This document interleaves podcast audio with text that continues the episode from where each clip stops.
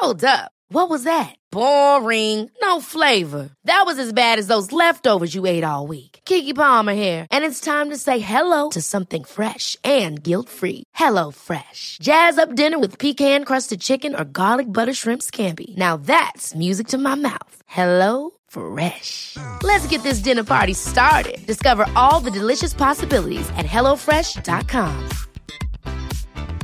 Mom deserves the best, and there's no better place to shop for Mother's Day than Whole Foods Market. They're your destination for unbeatable savings, from premium gifts to show-stopping flowers and irresistible desserts. Start by saving 33% with Prime on all body care and candles. Then get a 15-stem bunch of tulips for just $9.99 each with Prime. Round out Mom's menu with festive rosé, irresistible berry chantilly cake, and more special treats. Come celebrate Mother's Day at Whole Foods Market. Planning for your next trip? Elevate your travel style with Quince. Quince has all the jet setting essentials you'll want for your next getaway, like European linen, premium luggage options, buttery soft Italian leather bags, and so much more. And is all priced at 50 to 80% less than similar brands. Plus, Quince only works with factories that use safe and ethical manufacturing practices. Pack your bags with high-quality essentials you'll be wearing for vacations to come with Quince. Go to quince.com slash pack for free shipping and 365-day returns. Hej alla som lyssnar på podden. Det är Emily som pratar och jag vill bara säga att eh, vi pratar om hela organisationen Black Lives Matter och incidenten som skedde i USA där George Floyd blev mördad. Och när vi pratar om det så var inte jag eh, tillräckligt påläst kan man säga och det ber jag om ursäkt för. Jag säger till exempel att eh, Michael Jacksons låt Black or White kom efter att Rodney King blev misshandlad men det har jag fått veta att det var innan. Så de var inte kopplade till varann. Jag säger även att det var Trayvon Martin som gjorde att det blev upplopp i Ferguson eller demonstrationer i Ferguson men det var Mike Brown. Så jag ber om ursäkt för de sakerna och eh, om ni är intresserade av att få lite riktig fakta så finns det en podd som heter Raseriet-podden som har ett avsnitt som handlar om det här som är otroligt bra och eh, vi kommer lägga länk till det i vår beskrivning. Vi kommer även lägga andra viktiga länkar där som ni kan klicka på om ni är intresserade. Tack för ordet. Nu får ni höra mig prata om saker som jag borde veta mer om. Hejdå! Förra veckan var det en stor demonstration i Stockholm mm. för liksom hela Black Lives Matter-rörelsen. Mm. Och det var ju då, alltså många tyckte väl att eh, åh så farligt, hur ska det gå med coronan och nu ska alla de här sitta i karantän och då mm. kan man känna att absolut, corona är jättefarligt. Mm. Och det visar ju då bara hur liksom, omfattande rasism är och hur starka känslorna är kring det och hur stort globalt problem det är. Att människor är villiga att riskera sina liv, mm. människor är villiga att gå emot rekommendationer som de har följt i flera månader. Mm. Alla har vi liksom försökt att ändra våra liv så mycket vi kan för att stoppa en sjukdom. Men det här var mer pressande hos alla de här människorna som gick dit. Att de kände att jag skiter i rekommendationer. Alltså civil olydnad, here we come. Alltså det mm. var liksom, ibland så måste man känna att vissa saker är viktigare än att följa regler. Och det, på något sätt tycker jag också att det blev så fint för det blev ännu starkare. Ja det är faktiskt så. Att det blev starkare just för att de var tvungna att gå emot något. Mm. En vanlig demonstration då har man alla liksom grejer på sin sida oavsett vad man demonstrerar för. Då. Jag är också glatt förvånad över att staten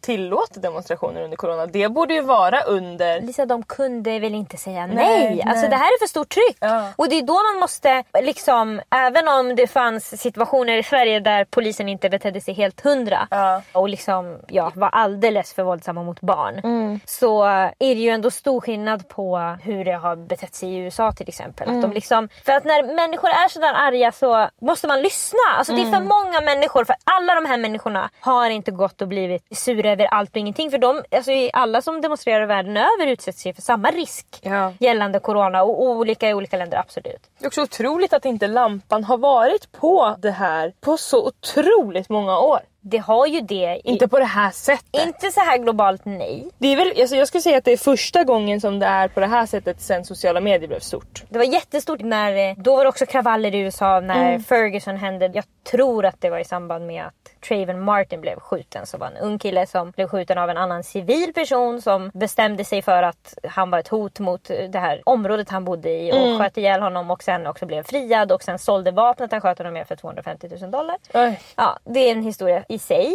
Och det var första gången jag hörde talas om Black Lives Matter och att det blev liksom ett slagord. Och sen så faktiskt när jag satt i bilen häromdagen så kom Michael Jacksons Black or White på. Och den släpptes efter att Rodney King som var en eh, afroamerikansk man i USA som blev misshandlad av polisen och filmad. En av de första gångerna det blev filmat. Det här var i början på 90-talet. Och då gjorde Michael Jackson den här låten. Och den är ju också så typisk för... Alltså för det första har vi inte ens kommit längre. Då, för att det är samma sak som vi upprörs över nu. Och sen att då, hans låt är liksom, det spelar ingen roll om du är svart eller vit. Vi är alla samma. Vi är alla en. Och det är vi absolut, men uppenbarligen inte. Eftersom att Rodney King blir nedslagen, George Floyd blir mördad, många fler blir mördade. Alltså vi är ju inte samma. Liksom, vi är ju det men vi behandlas inte likadant. Och jag upplever att den här gången så trycks det inte på lika mycket på att kom igen kan vi inte bara sluta se färg? Ska vi inte alla bara sjunga tillsammans och hålla varandras händer så kommer allt bli bra. Utan nu är vi mera som att det här är ett problem även om vi inte alla ser det varje dag och inte tycker att det påverkar oss så mycket. Särskilt när man är vit så märker vi ju inte av det särskilt mycket. Alltså som vit tycker man ju att det krävs så mycket för att vi ska reagera. Oj, någon sa n-ordet i någon annans ansikte. Eller oj, han sa att folk som ser ut så är mindre värda. Det är det vi tycker. Det, den nivån är det för att vi ska reagera och tycka att oj, det där kan jag hålla med om att det verkligen var fel.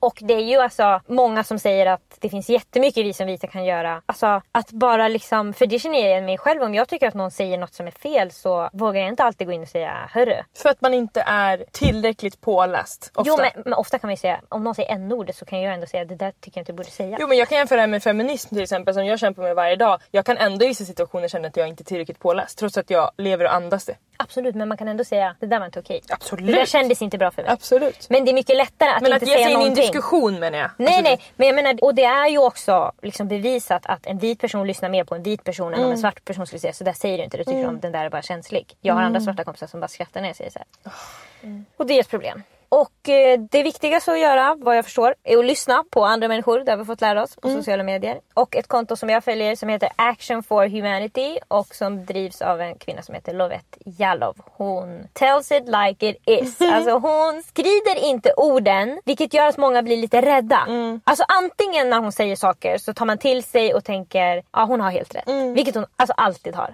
Men eh, många blir väldigt stötta. Nej, Ja, hon och- har skrivit till mig tidigare, jag minns att jag var på något makeup store event där det var inte så många people of color som var bjudna. Bjudna. Mm. Och då ansåg hon att jag skulle stå till svars för det eftersom att jag var där. Vi hade en jätteintressant diskussion Mm. Alltså, där jag liksom la verkligen- mig direkt såklart och ville lyssna på henne. Och det slutade även med att jag tog upp det här med makeup stores ägare. Ja. Så det kom, alltså, Hon det var fick- jättefint. Ja, hon, liksom. är ju, alltså, hon lägger ju ner sitt liv och sin själ i det här. Och vad har hon för val då? Jo, för att hon är svart så hon har inte så mycket till val. Hon måste lägga ner, precis som vi lägger ner vår liv och vår själ i att höja kvinnor så lägger hon all sin tid på att höja svarta. Och framförallt svarta kvinnor såklart. Och hon kämpar mycket för, precis som du sa, att alltså, hon försöker få oss att se hur ofta representation saknas. Hur få svarta som arbetar på företag. Även om du har en svart modell för H&M och sen så kollar man på H&M's ledning så ser du inte en svart person någonstans. Det blir liksom felvridet. Så att det är verkligen ett tips att följa henne och att lyssna på vad hon har att säga och lägga sitt ego åt sidan. Precis, och det är det som är så viktigt också för oss influencers. Att, alltså, det finns ingen som säger åt oss eller rättavisar oss för att de inte tycker om oss. Utan de gör ju det för att saker och ting ska bli rätt. Så att, jag Och tror väldigt bättre. många ser det som alltså, personlig kritik. Och det är inte på något sätt det man ska göra. Och alltså, svenskar är ju så jävla snabba att säga vadå? Jag är inte rasist. Så där är inte jag. För att vi kopplar ordet rasist till en människa som är med i Ku Klux Klan. Men det är liksom inte det det handlar om. Utan det finns inget Ku Klux Klan om inte de har något att stå på. Om inte, alltså, det är ingen som börjar med att gå med där utan det börjar på ett annat vis. Och då har jag hittat någonting som heter The Pyramid of White Supremacy. Som har tagits fram på ett universitet i USA. Där man har liksom gjort en pyramid där högst upp ligger liksom massmord, folkmord och lynchning och hatbrott. Liksom det värsta, det som vi, de flesta i Sverige skulle vara såhär, oj det där är rasism, det där är dåligt, det där har jag sett på Okej. film. Jag har sett American History X, det är dåligt. Okej, så det är rasisternas trappa här nu. Precis, rasismtrappan. Och då får vi ju gå liksom lite längre ner för att hitta vad är runt oss dagligen och var kan vi markera och stoppa stoppa så att det inte eskalerar. Och det är ju många som säger det, att det är samma som att när man säger att du springer som en tjej så leder det till andra saker. Sen själva den frasen är det ingen som har gjort att någon har blivit mördad av sin pojkvän men liksom hela klimatet blir att folk tyvärr blir mördade av sina pojkvänner. Och då är det högst upp är det genocide, sen kommer violence, sen kommer calls for violence och sen kommer discrimination, veiled racism, minimization och längst ner ligger indifference. Och jag tror att det är indifference som väldigt många svenskar och andra vita befinner sig. Att vi tycker att det inte är, vi vill inte heller kliva in i någon annans fight tycker vi. Vi ska inte ta plats där utan vi ska ge plats då till alla svarta. Men det blir som att de får bära allting själva. De ska både bära all rasism de får ta och sen ska de också bära hela fighten mot rasism på sina axlar. Och där står det saker som politik påverkar inte mig. Det finns två sidor av myntet. Vi undviker att konfrontera rasistiska familjemedlemmar. Vi säger inte emot när någon drar rasistiska skämt. Vi håller oss liksom apolitiska och lägger oss inte i det. Och eh, vi tror inte på people of color när de berättar om sina upplevelser. Och vi tycker att det där är isolerade händelser. Oj, det där var verkligen konstigt. Ja, det där var en gubbe. Och många av de här punkterna känner man ju igen sig i. Att Ja, man har hört folk säga saker som man ibland, alltså, som du säger, kanske inte vågar eller känner inte att man... eh, Det är ju lättare att ignorera och det är det som är grejen. För oss går det att ignorera och så kan vi bara gå vidare. Men som svart person kan du inte ignorera det för det är sagt mot dig. Alltså det, du är mitt i det. Du kan aldrig liksom bara... Det är samma som jag menar, jag är inte politisk, ja men jag bryr mig inte om politik. Att ens kunna säga det är ju att vara väldigt privilegierad. Ja. Du behöver inte bry dig om politik. Väldigt många behöver bry sig om det därför att det påverkar deras liv dagligen. Och de flesta som är svarta vet ju, alltså jag vet ju, David är ju mixed så han, han säger att han upplever rasism varje dag. Han bara, det är blickar, det är liksom, jag märker tanter och gubbar, de går lite omväg mot mig, de håller extra koll på mig i butikerna. Jag, liksom, jag vet ju också att om han och jag är ute och går på en skogsväg och vi möter någon så säger han alltid hej. Det gör aldrig jag. Jag hälsar inte på folk helt plötsligt. Men han gör det för att han vill visa att Bevisa jag är inte sig. ett hot. Jag är en vanlig person.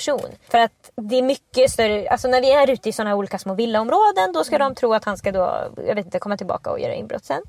Och jag menar om han åker med sina kompisar i en bil så blir de stoppade av polisen mycket, mycket troligare än om jag åker med mina kompisar i en bil. Ja. Och jag har också märkt många gånger, särskilt när han var yngre så har han blivit stoppad av polisen så många gånger. Och eh, så fort jag är med, Alltså typ på gatan. ja på stan bara. Gud, det har man ju Hej, aldrig ja. blivit. Det har hänt mig en gång.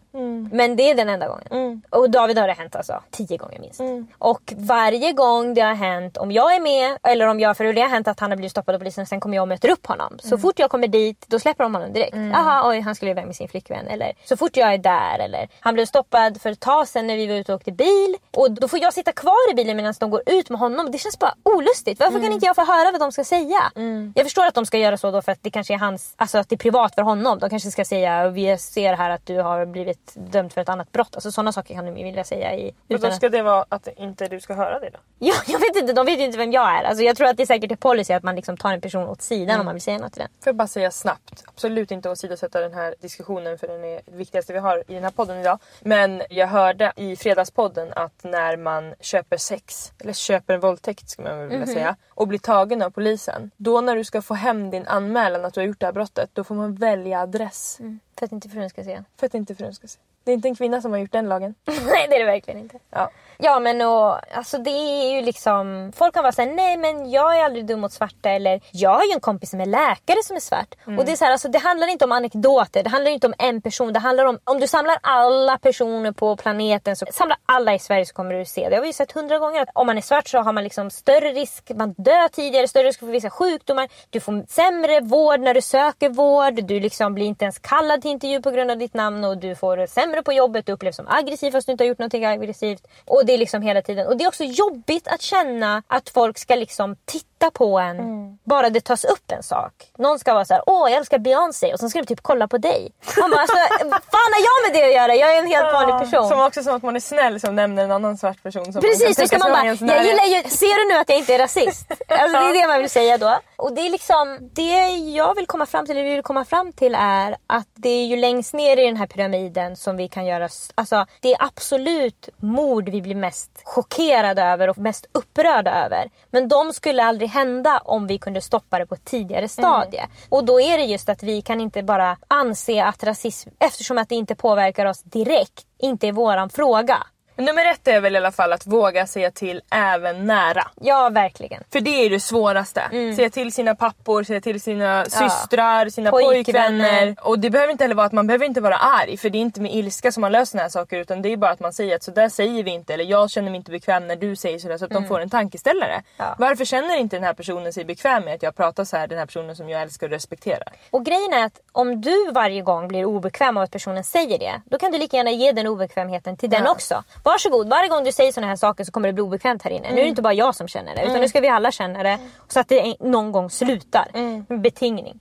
Nummer två är väl att acceptera att rasism finns runt dig och att det är strukturellt. Det är inte bara Alltså det är hela tiden, det är alla tankar och alla fördomar du har. Allting du tänker och har fått lära dig hela ditt liv. Alltså vi har ju, det är först de sista åren vi ens har fått sett svarta människors berättelser på ett liksom unbiased sätt. När de har fått berätta själva. Så här lever vi, vi är olika. Vi är inte bara stereotyper. Det har inte vi fått lära oss på hela vår uppväxt om man inte har varit liksom nära någon som är svart. Har man inte haft en nära vän eller en granne då har man bara fått kolla på TV då. Och då har vi fått stereotyp efter stereotyp efter stereotyp efter stereotyp. Och det får vara en i varje film och är det två då är det ju helt bara, då är det en film bara för svarta antar jag då. Tänker man.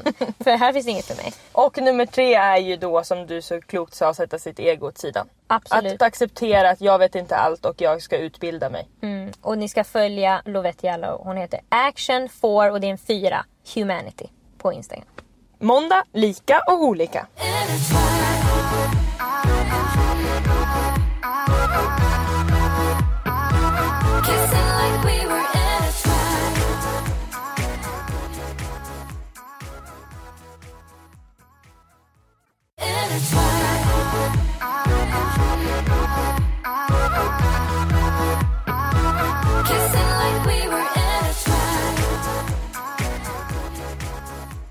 Jag är ansvarig för mina föräldrars förhållande.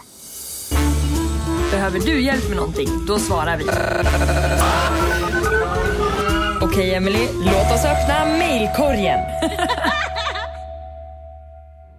Hej Lisa och Emily. Jag älskar er podd och behöver verkligen er hjälp med ett problem. Jag är 19 år och mina föräldrar är gifta och för sju år sedan var min pappa otrogen och skyllde allt på min mamma i vanlig ordning. Hon drack varje kväll och de sov inte med varandra på två år innan han var otrogen. Och han blev så ledsen och kände sig så ensam för att mamma inte älskade honom längre sa han. Men egentligen så var det för att hon precis hade bytt jobb till pappas jobb. Och är delägare i ett företag och kände direkt att pappa inte fick henne att känna sig välkommen och hon trivdes inte. Ingen pratade med henne, alla bara pratade med pappa.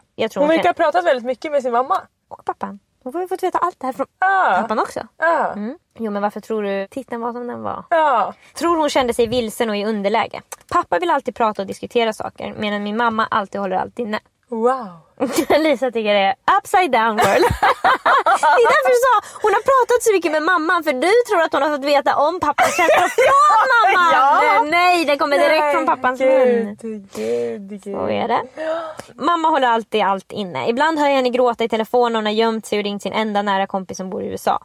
Stackarn alltså. Fan det är inte. Gud, gud, förlåt att jag blir full i skratt men jag är verkligen, alltså, får acceptera att jag inte vet allt. Ibland pratar hon med mormor men inte med oss. Jag tror att hon vill verka stark och problemet med pappa är att han oftast bara ser vad andra gör fel och kan prata riktigt nedvärderande. De har varit hos en parpsykolog och det var jättebra för dem men mamma vägrar gå dit för att det är för jobbigt för henne. Hon skriker, gråter hela tiden när de är där inne berättar pappa. Det är gråtet till pappan som får gå och berätta. Ja, så är det. Nu sju år senare har de börjat bråka igen. Och det är det som är problemet. Pappas ex som han var tillsammans med för 20 år sedan Men de är ihop alltså? De är ihop. Pappans ex som han var tillsammans med för 20 år sedan mejlade honom men hon är gift och har barn. Hon ville bara kolla läget med pappa. Pappa svarade och skickade bilder på oss och sa att han var lyckligt gift med mera. Han frågade mig om jag tyckte att han skulle berätta det för mamma och jag sa ja. Nu har de bråkat om det här konstant i två veckor och mamma dricker varje dag. Det är sån misär här nu. Pappa säger till mig att mamma inte kan älska någon, att hon är psykopat. Ja. Men, ja. Ja men han har väl sett henne skrikgråta hos terapeuten så det kan jag inte säga. Men, ja, ja. Jag vet att mamma är väldigt känslig och kärleksfull och pappa säger att han ska ge upp deras förhållande om inte jag löser det här. Till barnet säger han det. Nu är det slut. Om inte du, hur ska hon kunna lösa Gud det? vad dysfunktionellt. Alltså, Alltså det, ja verkligen. Hemskt. Lätt att vara 19 år och bära. Att hon ens, förstår du att när pappan var otrogen, det var för sju år sedan, då var hon 12. då fick hon veta det. Då fick hon veta det. Och då fick hon veta att, då fick hon också veta att mamman skrikgråter på terapin. Alltså det här är inte saker hon ska behöva bära. Ja, ja. Jag vet att det är fel att lägga det på mig men jag vet också att jag kan prata med mamma bättre än vad han kan. Så snälla vad ska jag göra? Hur får jag mamma till psykologen igen? Hur får jag pappa att prata med mamma på ett respektfullt sätt? När jag brukar säga ifrån till mamma om saker som jag tycker borde bli bättre som till exempel att vi ska äta mindre kött eller att vi barn ibland blir behandlade olika. Då säger hon det är inte din plats att läxa upp mig, du vet alltid bättre såklart och sen hånskrattar hon. Skilja sig är nog inte ett alternativ då de aldrig kommer vilja göra det av både praktiska skäl och att de älskar varandra väldigt mycket. Tror det bara behövs ett sätt så de kan förstå varandra bättre och prata med varandra på ett bättre respektfullt sätt. Tack för hjälpen, älskar er. Alltså för det första så ska inte hon bära hela familjens problem. Alltså jag tycker, jag vet inte ens om man kan göra det när man är 19 men hon borde nästan ringa typ till BRIS eller något sånt. Tyvärr tror jag att hon är för gammal, men det du borde göra, för du säger så här, de kommer aldrig kunna skilja sig. Egentligen är det ju verkligen det de behöver göra. Verkligen. De har försökt, de har varit hos psykologen, de har skrikgråtit, det har druckits för mycket alkohol. Och pappan säger att mamman är psykopat. Ja, de har kommit tyvärr till en gräns där de borde göra slut. Om de inte kan det av praktiska skäl så borde du i alla fall skilja dig från dem. Du behöver flytta hemifrån. Kanske är det så att du behöver flytta till en annan stad. Och du kommer ha jättedåligt samvete. Varje gång din pappa ringer dig och är ledsen. Din mamma kanske till och med ringer dig och gråter. Något syskon berättar att det är värre än någonsin hemma. Det kanske till och med finns yngre syskon som du känner att du kommer överge och lämna i föräldrarnas våld. När du inte är där och kan sopa undan alla problem. Men för din egen skull så måste du bort från den här familjen. Och dina föräldrar måste kunna ha en relation utan dig. För annars har de inte en relation. Nej. Man kan inte ha en relation som liksom är byggd på någon annans axlar. Någon kan inte behöva hålla upp bygget hela tiden. Det är och gå jätteskönt för den där pappan att säga ja du som vill att vi ska vara ihop. Nu får du, lösa, det här. Det Så kan väl han tänka, göra? För men, fan jävla galning. mm, Verkligen galning. Ja. Tyvärr råkar du ha fått två galna föräldrar och det är tufft. Ja. Det är jätte, jättejobbigt för man väljer inte sina föräldrar och alltså, de flesta har väldigt dåliga relationer. Även föräldrar. Alltså, det är så, de bråkar och de kommer inte överens och sen Mm. när man blir lite äldre så börjar de säga saker till en som man aldrig hade velat höra. Verkligen, man får höra konstiga historier och sånt. Så alltså, föräldrar har ju verkligen vanliga kärleksrelationer. Som Ja. är alltså, upp och ner ibland och Ja. vissa är helt åt skogen. Alltså. Mm. Men jag känner också att vi kan ge tips absolut och det är jättebra att du säger att hon ska ta sig därifrån och liksom klippa banden lite grann. Mm. Men sen känner jag också att hon behöver professionell hjälp. Absolut. Alltså hon behöver prata med någon som kan säga till henne att det inte är hennes ansvar. Som, alltså på riktigt. Verkligen, för att om du tar mitt förslag och flyttar till Haparanda så kommer du alltid bära med dig att du lämnade dem och att du har dåligt samvete för det och att du egentligen borde ha varit där. Och ju längre tid du är ifrån dem desto mer kommer ju det liksom glida undan och sen så kommer du få ett samtal och så kommer allt blåsa upp igen. Så att du behöver få hjälp av någon att utveckla verktyg och liksom sätt att hantera det här. Och också verktyg för framtiden att ha egna relationer. För det kan ju bli lite skevt också om man har fått hjälpa ens föräldrars relation sedan man var 12 år eller yngre. att förstå verkligen. hur en relation ska vara, att man ska vara snäll mot varandra. Mm, det är alldeles för mycket ansvar i alldeles för ung ålder. Alltså 19 är jätteungt. Hon har ju all fallenhet nu för att bli medberoende i en relation, hamna med någon som kanske drogmissbrukar eller slår henne och sådär. Jo men och att du som skriver brevet har blivit så van vid att lösa andras problem. Att precis som Lisa säger kommer du bli medberoende och försöka lösa personen du är med problem. Och du har en mamma som har liksom, verkar vara alkoholist. Och det är ärftligt så att du kommer hålla med dig det också. Och då har du varit medberoende med din mamma hela ditt liv. Och sen så träffar du en annan kille som dricker alldeles för mycket. Och då är du medberoende med honom och bara försöker sopa undan och se till att det alltid finns saker hemma från systemet. Och vet att klockan 17 på en torsdag blir han sur. Så då ser du till att det är släckt hemma och det ska vara ljuv musik och sånt där som folk håller på med. Det jag kan säga också som har mycket medberoende i mig är att många tror att man behöver träffa en dålig person för att det ska komma fram. Men man kan skapa en dålig person genom att vara medberoende. För att man hela tiden sopar åt den. Alltså, det är som att skapa en curlingunge. Ja, det är precis det man gör. Ja, och då Man plötsligt- curlar i sin egen relation. Exakt. Så att det är absolut inte ens eget fel. Men jag tror att det är lätt att folk tänker så här: ja men då träffar jag bara Ja, världens det. Min bästa kille är så person. snäll. Eller, ja men det är verkligen, man kan dra fram djävulen ur de flesta. Mm. Den bor där inne. Bara väntar på att någon som är medberoende ska komma och väcka den. Jag tror tyvärr att vi måste säga till dig som har skrivit mejlet att du kan inte lösa det här. Det som din pappa har bett dig att göra är omöjligt. Och han har sagt att han ska göra slut med din mamma då så att uppenbarligen kan de skilja sig. Om inte du var där. Är det så, då är det dags att skilja sig. Tack för ordet.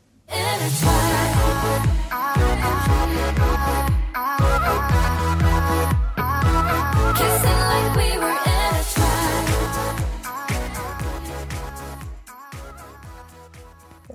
Förra veckan var jag i Örebro med Henrik och spelade in Sweet But Psycho-podden med Elin Woody och Josefin Kvist. Det är en podd om typ Ex on the beach. Det var jag som spelade in, Henrik var bara med. Men vi satt i alla fall och lyssnade på musik. När han skulle lyssna på musik då lyssnade vi på Ozzy Osbourne. När jag väljer musik då lyssnar vi ofta på Peter Lemark. lyssnade vi igenom en skiva som jag tror jag inte hade hemma när jag var liten för det är mina föräldrar som har lyssnat på det här. Därav blir det väldigt tryggt då. Så det här är en skiva från 95. Och då är det en låt som heter En sån som jag. Den går så här. Jag gav dig praktfulla pärlband av lögner och svek. Jag glömde bort för en stund hur dyrbar du är. Jag gav dig falskhet och sorg du aldrig bett att få. Ett fönster står öppet, du kunde flygit just då. En sån som jag är inget bra att ha. Jag vet att du kommer att se det endera dagen. Jag måste fråga dig vad det kan vara. Hur kan du älska en sån som jag? Jag sårade dig blint och jag retade dig vilt. När det var jag som var rädd att inte räcka till. Men du är stark när jag är skör och faller lätt i tu. Hur man lappar min själ, det vet bara du. En sån som jag är inget bra att ha. Den största skräck jag har är att bli lämnad ensam kvar. Osynlig och övergiven, oälskad och sönderriven. Blotta tanken på att förlora dig blir tung som en droppe vatten inom mig. Handling lär betyda mer än tal, så ett förlåt är inget mer än ett ihåligt skal. Det här är bara ord, men jag säger dem igen. Jag älskar dig, du är min bästa vän. Alltså det är det här killar håller på med. Om Vissa och- tjejer med du. Alltså det här är så jävla vanligt. Det är så många som går runt och tror att de är oälskbara. Och vad gör de då? Gör sig själva oälskbara. Mm.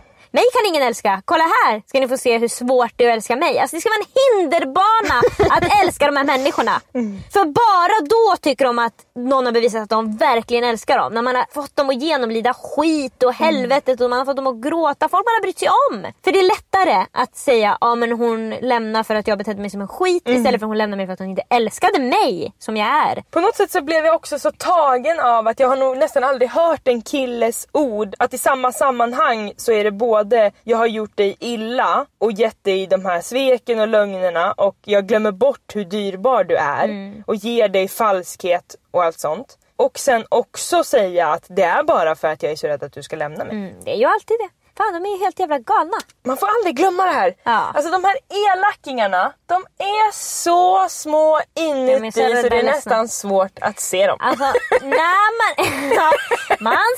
Ingenting. Man letar och letar. Mm. Men det jag måste säga nu är tänk själv. När man reagerar med taggarna utåt Mm. alldeles för snabbt. Så är det ju för att man har blivit sårad. Alltid. Någon har sagt något som var lite alltså, för nära sanningen. Så då blir man direkt nej absolut inte. I alla fall. Allt annat som du sagt var okej men inte det där just. För det var falskt sagt. Och du borde dö. Alltså där drar man igång. Mm. Så, så är det ju med dem alla. De vill bli loved och då säger man be known. Då säger de aldrig i livet.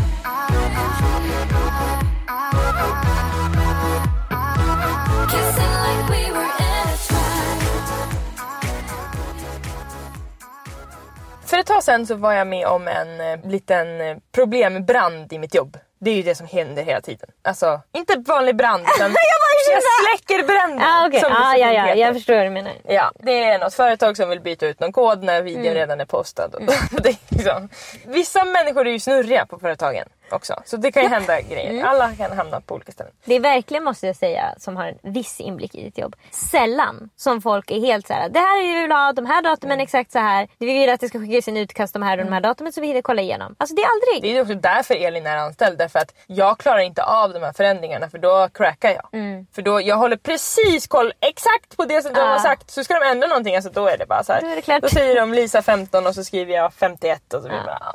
Det som hände nu då var att två plagg till en stor stylingvideo levererades inte. Det är för tajt om tid kvar att få de här plaggen. Mm. Videon ska spelas in samma dag som jag hämtar ut paketet. Jag hör av mig till företaget. Företaget väljer att skjuta ifrån sig problemet. Du, kan du fråga personen om den kan ta med sig egna liknande saker? Alternativt ta någonting hemifrån. Varpå jag får förklara att det här är med i... Liksom, jag får ju betalt av de här företagen men en del av betalningen är ju också att de ska ge mig de här plaggen så att jag kan ge ut det i min tur till influencersarna. Så att de också får någonting med sig hem och att det känns exklusivt. Och sådär. medverkan och sådär. Mm. Exakt. Men det som händer när jag försöker förklara det här är att jag hör så tydligt i andra luren att det här är en person som är så fruktansvärt stressad och ledsen.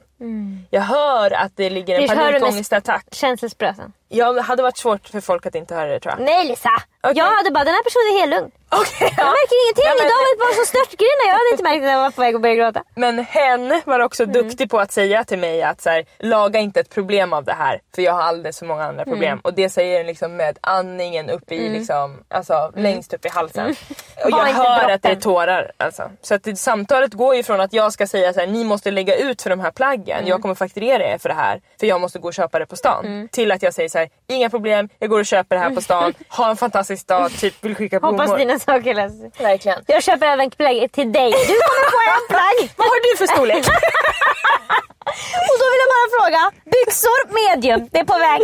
Det här har bara hänt mig en gång tidigare att liksom en person har i ett seriöst sammanhang tappat ansiktet om man säger så. Då. Det hände en annan gång med en släkting som skulle ta hand om en annan släkting när hen var sjuk. Varpå jag ska ringa och förklara någon situation att jag har något datum inte kan följa med till en sjukhus. Jag minns inte exakt hur det var. Och den här personen liksom i falsett börjar liksom skrika såhär Ja, det var, liksom, det var droppen. Och jag har liksom inte varit Ibland, i kontakt ibland råkar man bara vara droppen. Alltså, ma- ibland så är man högst upp på pyramiden av white supremacy. Man ser inte allt det där som trippar där nere. Du har helt rätt. Det är precis det som har hänt mig två gånger. Att jag har varit droppen. och det är en väldigt speciell situation. Och då blir man ju istället en omhändertagare. Fast man kanske först skulle ge kritik eller vara tydlig. Och det som blev så tydligt för mig då. När jag var i det här samtalet om de här kläderna som företaget valde att inte stå för. Var att tänk vad många som är ett snäpp under det här. Som är två snäpp under det här. Som är tre snäpp under det här. Som är arga av stress. Vi vet det här. Ja, ja. Eller av, av familjesituationer. Alltså det blev så tydligt att okej, det här är en person i nöd som måste få hjälp. Spelar ingen roll att jag ska gå och lägga ut 2000 spänn Nej. på stan på alltså Nej, mitt eget. det löser sig. Alltså jag gör det. Det, Ja, är, jag, det kommer lösa sig. Ja, det är ingen jag- droppe här. Nej, exakt. exakt, då får man vara den starka personen. Ja. Och det här påminner jag mig kanske om en gång i halvåret så Mm. hamnar jag i såna här tydliga situationer där jag påminner mig för halvåret fram. Mm. Alltså att folk är i situationer hela dagarna. Folk har haft panikångestattack på natten, folk har fått mens rakt i trosan, Ja. har fått blodfläck. Ja, alltså någon har de, alltså, det är de ont, de har Folks mamma har Alltså, dött. det är de. Alltså hela tiden händer de här sakerna. Folks liv händer och det är så viktigt att tänka när någon är arg på en eller beter sig illa så ligger det en god anledning bakom. Ofta ja. Ja, nästan alltid. Okej. Vi sätter 98 procent.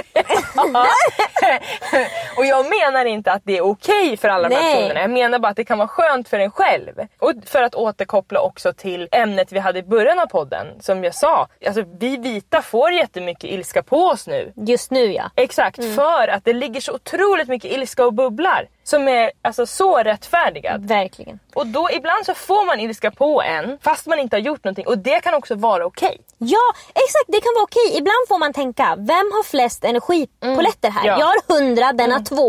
Ska jag bråka då om den sista poletten som den har? När jag har ett helt lager. Alltså det är girighet. Det är inte bara girighet med pengar, det handlar om girighet med energi. Nej, det ska inte ta min energi. Kan lika väl ta din. också. Alltså folk, man är ego. Det får man släppa. Nu släpper vi egot. Och går in i Och går poesihörnan. in i Emelies poesihörna.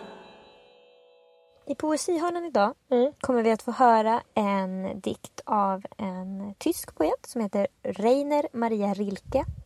Och då undrar du, men Emelie, hur hittade du den här poeten? Och då kan jag säga det att det är för att min nya favoritfilm Jojo Rabbit som du såg med på bio och somnade under filmen men som jag nu har köpt för att jag inte kunde vänta en sekund till för att få kolla på den. Har nu sett den alltså fyra gånger och även kollat på commentary när de kommenterar. Alltså jag tycker den är Kan du berätta vad du tyckte var så bra? Varför var jag så trött? Du hade precis gjort slut. Just det. Så du var ju utmattad. Alltså du var en noshörningsbebis. Enda gången jag somnade på bio ju. Ja, det har inte hänt förut innan vad jag vet. Tänk att man blir så där utmattad så att man gör saker man aldrig gör förr. Alltså, men det är liksom, alltså man är inte normal. Nej. Så man somnar på bion. men eh, filmen är helt otrolig tycker jag. Alltså den, ja, den är så bra. Och där pratar de om en poet som heter Rilke. Och nu ska vi få höra en dikt av honom. Den heter Att leva frågorna. Jag vill be dig, så långt jag nu kan, att ha tålamod med allt som är oklart i ditt hjärta. Och försök att älska själva frågorna som slutna rum och som böcker skrivna på ett främmande språk. Sök inte efter svaren som inte kan ges till dig eftersom du inte skulle kunna leva dem. Och det viktiga är att leva allt. Att leva frågorna nu. Kanske kommer du att gradvis, utan att ens märka det, att leva i en avlägsen dag in i svaret. Fan vad fint. Det är ju också exakt sådär. Alltså man kan inte pressa fram någonting, man ska inte stressa någonting. Alltså, Ta det lugnt, åk med vågen. Åk med vågen. Låt alla frågor, allt du är tveksam för, låt det bara ligga och gro. Mm. För sen en dag helt plötsligt, alltså se tillbaka på saker man funderade på när Mm. man var 14 år. Var det svårt? Nej, allt löste sig. Man fick svar på allting. Allt det där som man sa, åh, om jag bara kunde få veta nu. Det är också som att universum och hjärnan och allting som spelar roll är så smart. Som precis som de säger i den här dikten att vi får inte svaret förrän vi är mogna att leva det.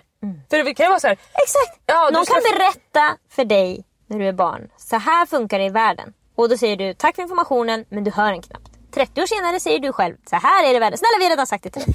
Men du behöver, det behöver få växa in i sig själv. Precis på samma sätt som vi också säger till den här tjejen som är i den här dysfunktionella familjen att du borde flytta till en annan stad. Hon kommer göra det när hon är Ah, redo. Det är det jag menar. Ja, det är som säger till en anorexiker. Du borde äta. Ja. Men snälla, det är inte det som är problemet.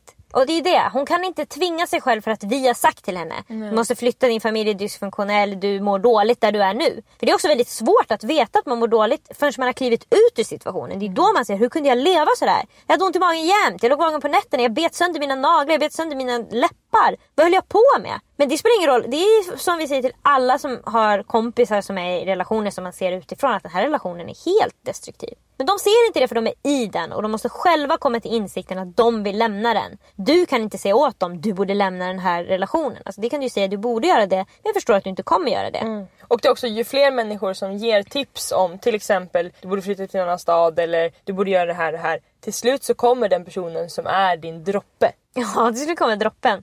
Och då plötsligt blir allt självklart. Ja, och då kan andra stå och pusta och frusta över att du inte lyssnar på deras tips. Men det är liksom, man måste komma på det själv. Något som jag har tänkt på när jag är i situationer som jag vet är lite fel men jag väljer att ändå leva dem. Det är att eftersom din hjärna vet att det är fel så väljer den att uppmärksamma saker i låtar, i filmer Som stämmer som in. påminner Ja, om det här. kolla! Oh! Så det är ju verkligen ett tecken på att man är Manipulerar- lite fel ute. Men Man man, är, man är inte redo. Men alltså, Man känner, oh! det är som att hela världen berättar för en. Och det Precis. gör också att man blir närmare och närmare målet. Ju. Självklart. För det är som att ens vänner säger till en hela tiden. För det enda man ser är, ja, men om man ser att man är i en relation man kanske inte borde vara i. Mm. Då ser man liksom hela tiden på film sådana situationer. Eller Ja. ser folk på stan eller man hör någon. Man är som som säger- att man är en magnet för sådana situationer. Maila oss på likaolikapodden at gmail.com och ratea jättegärna podden med fem stjärnor så blir vi superglada. Ha det så bra! Hej